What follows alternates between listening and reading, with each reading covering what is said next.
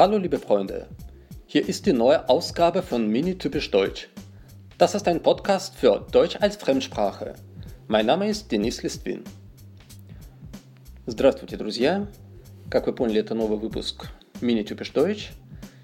И на сегодняшний день можно сказать, что мы уже прошли довольно много немецких слов, выражений и грамматики.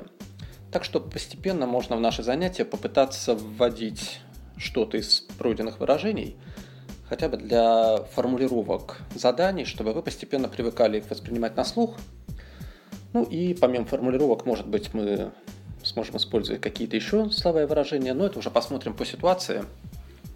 Конечно, весь новый материал будет объясняться стандартно по-русски, ну а какие-то стереотипные и повторяющиеся регулярные вещи можно будет уже называть по-немецки.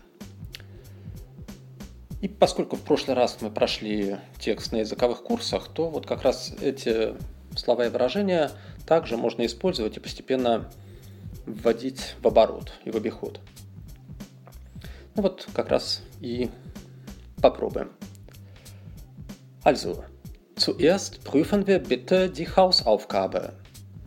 Das ist Übung 2. Bitte, ich lese alles auf Russisch und dann auf Deutsch. Bitte hören Sie. Und prüfen Sie bitte. Я хожу три раза в неделю на курсы немецкого языка. Ich besuche dreimal pro Woche einen Deutschkurs. Они называются Extra Deutsch. Er heißt Extra Deutsch. Наша группа состоит из 10 студентов. Unsere Gruppe besteht aus 10 Studenten. В 19 часов приходит учитель и занятие начинается. Um 19 Uhr kommt der Lehrer und der Unterricht beginnt. Сначала мы обычно проверяем домашнее задание. Zuerst prüfen wir gewöhnlich die Hausaufgabe. Затем мы читаем и переводим текст. Dann lesen und übersetzen wir einen Text. Иногда текст бывает трудный, и тогда у нас много вопросов. Manchmal ist der Text schwer und dann haben wir viele Fragen. Учитель отвечает на все вопросы и объясняет правила.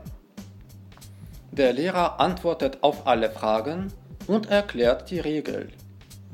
Потом мы учим слова и повторяем правила. Dann lernen wir die Wörter und wiederholen die Regeln. Мы делаем много упражнений, письменно и устно. Wir machen viele Übungen, schriftlich und mündlich. Иногда мы делаем ошибки. Manchmal machen wir Fehler. Учитель исправляет и объясняет ошибки. Der Lehrer korrigiert und erklärt die Fehler. Под конец мы получаем домашнее задание. Zum Schluss bekommen wir die Hausaufgabe. В 21 час занятие заканчивается, и студенты идут домой. Um 21 Uhr endet der Unterricht und die Studenten gehen nach Hause. Надеюсь, у вас все получилось. Если есть какие-то вопросы, у вас всегда есть возможность их задать. Ну а сейчас переходим к новой теме. 28 выпуск открывает перед нами новую страницу нашей немецкой жизни, а именно дательный падеж. Некоторое время назад мы проходили падеж винительный, и вы помните, там у нас была картинка, человек, от него идет стрелочка, обозначающая действие к какому-то предмету. У нас там было в качестве, в качестве картинки было письмо. То есть человек пишет письмо, человек читает письмо, человек отправляет письмо. И человек у нас был в именительном падеже, письмо было в винительном падеже в аккузативе. Ну вот сегодня нам надо довести эту цепочку до логического завершения. И после того, как человек письмо, допустим, отправил, наступает у нас черед выйти на сцену второму человеку, который это письмо получит – и на картинке на листке сегодняшнего урока вы видите второго человека, который получает это письмо. И такой человек называется адресатом. Не только на почте, но и в грамматике называется он адресатом. И вот этот самый адресат, человек, в пользу которого совершается какое-то действие, обозначается в языках с падежами, в языках, в которых есть падежи, с помощью дательного падежа. Ну, как вы все знаете, отвечает он на вопрос «кому», «чему», И сегодня у нас будет задача выяснить, как это делается в немецком. То есть вот, ну, сегодня мы должны научиться говорить маме, папе, брату, родителям и тому подобные слова. Как и винительный падеж, дательный падеж образуется с помощью изменения форм артиклей. Наши стандартные der, die, das будут иметь в дативе другую форму. В таблице вы видите, как, что там происходит. Итак, для мужского и среднего рода артикль у нас превращается в форму dem. dem. Для женского рода артикль der, то есть совпадает с исходной формой мужского рода. Может быть, это немножко сбивает с толку, но в конце концов люди быстро привыкают. Итак, вот пока у нас будет два варианта. Dem, der. Если отец у нас был Vater, то отцу будет dem Vater. Если ребенок у нас был das Kind, то ребенку будет dem Kind. Если женщ- женщина у нас была die Frau, то женщине будет der Frau. И вот одна из наших ближайших задач, ну, может быть, не самых ближайших, но на перспективу, это добиться того, что вот путем повторения и тренировки, то, что по-русски мы окончания вот эти маме, отцу, ребенку, то, что мы их подсознательно уже даже да, на автомате связываем с э, категорией дательного падежа, вот добиться того нам надо, чтобы вот эти вот формы артиклей dem и der у нас также подсознательно, бессознательно и автоматически ассоциировались с идеей дательного падежа, с идеей кому чему. Окей. Und jetzt machen wir bitte Übung 1. Übung 1, Beispiel 1. Здесь у нас будет очень такое однотипное задание. Вам дано существительное, какой-то человек, в качестве существительного, и надо сказать, что я ему помогаю. В примере der Freund, и вы делаете ich helfe dem Freund. У вас будет здесь два варианта только, либо женский род, либо не женский род. Да? В женском der, в мужском и среднем dem. Можете, как обычно, проделать это сами, а потом прослушать Muy brillant. Also, bitteschön. Ich helfe dem Vater. Ich helfe der Mutter. Ich helfe dem Sohn. Ich helfe der Tochter. Ich helfe dem Kind. Ich helfe dem Bruder. Ich helfe der Schwester. Ich helfe dem Mädchen. Ich helfe der Frau. Ich helfe dem Mann. Ich helfe dem Onkel. Ich helfe der Tante. Ich helfe dem Großvater. Ich helfe der Großmutter. Ich helfe dem Lehrer. Ich helfe der Cousine. Ich helfe dem Gast. Ich helfe der Freundin. Вот так у нас выглядел датив мужского, женского и среднего рода единственного числа. И далее нам надо разобраться, что будет происходить во множественном числе. Во множественном числе есть некоторые такие нюансы, которых могло бы и не быть, но они, к сожалению, есть. Они слегка осложняют нам жизнь, но справиться тоже с ними можно. Итак, артикль в дативе множественного числа у нас будет для всех родов den. Den. Однако обратите внимание, что это бывает довольно редко в немецком, само существительное получает вот в этом падеже, в этом случае, еще дополнительное окончание n. То есть вы меняете артикль на den и к существительному еще прилепите в конец букву n. Если друзья у нас были die Freunde, то друзьям будет den Freunden. И вот эта n в обязательном порядке у вас должна присутствовать. При этом вы ее добавляете только тогда, когда n нет в исходной форме множественного числа. Например, в родителях Eltern n в конце уже есть. Поэтому вторую n не добавляем. А вот если этой n нет, то она будет уже необходима. Also bitte Übung 1, Beispiel 1b. Здесь мы делаем то же самое, я помогаю, но всем этим людям уже во множественном числе. Bitte schön, hören Sie. Ich helfe den Eltern. Ich helfe den Kindern.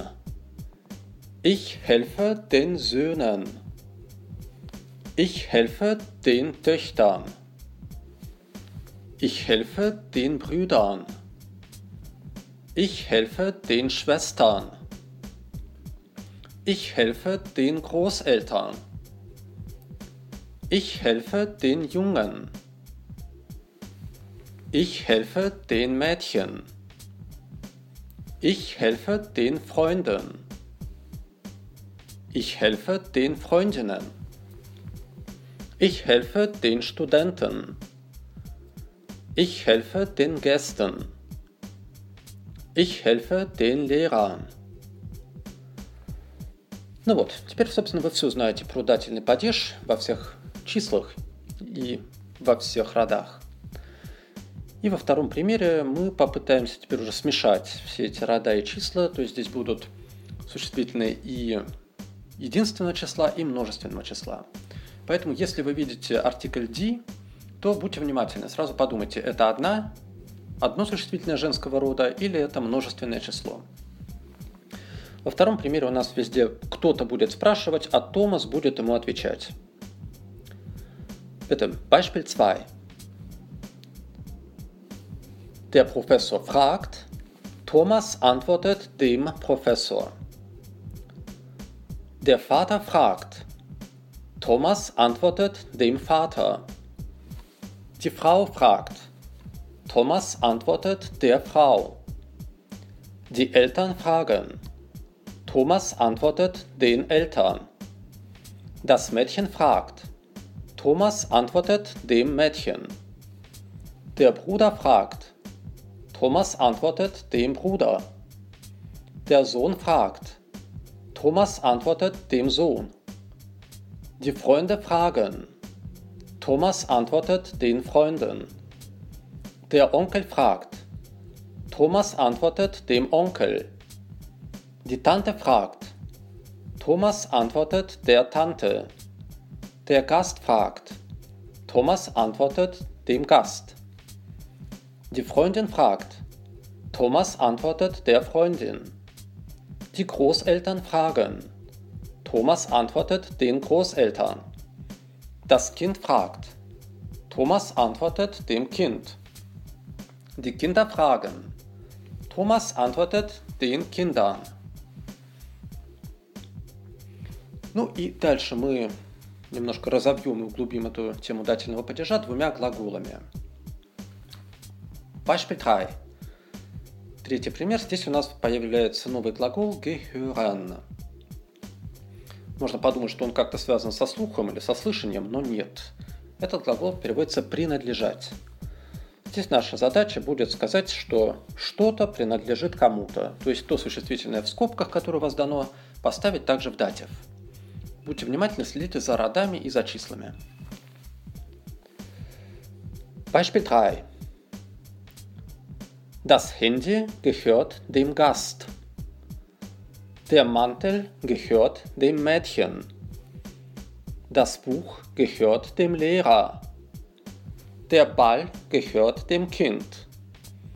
Die CD gehört der Studentin. Die Wohnung gehört den Eltern. Der Pullover gehört dem Bruder. Das Auto gehört dem Vater. Das Dokument gehört dem Chef. Die Taschen gehören den Gästen. Das Geld gehört dem Käufer. Die Brille gehört der Sekretärin. Die Karte gehört den Touristen. Der Hund gehört den Großeltern. Der Schlüssel gehört dem Onkel. Опять же, здесь одна из наших задач повторять, да, мы делаем много повторов, мы повторили уже практически всех наших родственников. Ну и существительные, которые встречали до этого, также мы повторяем, закрепляем, углубляем. И последний пример, Beispiel 4. Здесь будет еще один глагол с дательным падежом gefallen. Тоже ничего общего он не имеет с глаголом падать, переводится он нравится. Общего с падать, пожалуй, только то, что он сильный с корневой а, поэтому при спряжении будет ich gefalle, du gefällst, er sie es gefällt. Wir gefallen, ihr gefällt, sie gefallen. И делаем мы то же самое, что делали в предыдущем упражнении, только с глаголом gefallen. Что-то нравится кому-то. Ставим в датив. Bitte. Beispiel 4. Der Ball gefällt dem Kind. Die CD gefällt der Freundin. Die Ware gefällt dem Käufer. Die Wohnung gefällt den Studenten. Der Pullover gefällt dem Freund. Das Auto gefällt den Eltern. Die Arbeit gefällt dem Chef. Der Ring gefällt dem Mädchen.